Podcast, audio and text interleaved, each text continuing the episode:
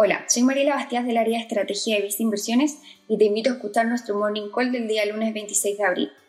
Durante el último mes, en diferentes países del mundo, se ha estado planteando la opción de aumentar la tasa impositiva en algunos casos para las empresas, en otros para las personas con los ingresos más altos o en ambos casos. Pero, ¿qué significa esto para los activos financieros y el mercado accionario en particular?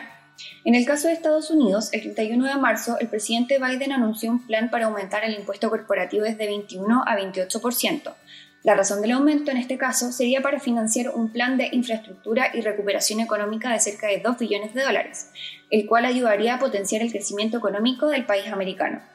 Esto a su vez podría derivar en crecimiento de utilidades de las empresas, especialmente las beneficiadas de posibles contratos con el gobierno para el desarrollo del plan de infraestructura.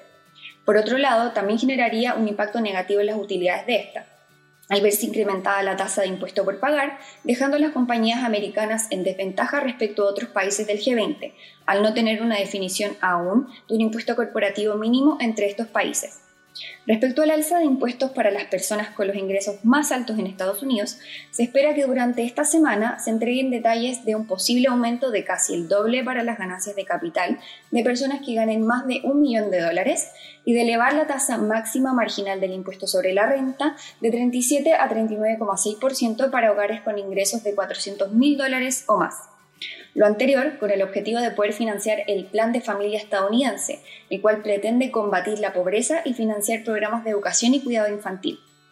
El efecto de los mercados para este último caso, según comentan algunos especialistas, podría traducirse en menor inversión por parte de las personas con mayores ingresos, producto del alto impuesto, mientras que otros creen que las acciones podrían seguir siendo las inversiones más atractivas, a pesar del impuesto de capital, por lo que nuevamente tampoco sería un efecto claro de predecir.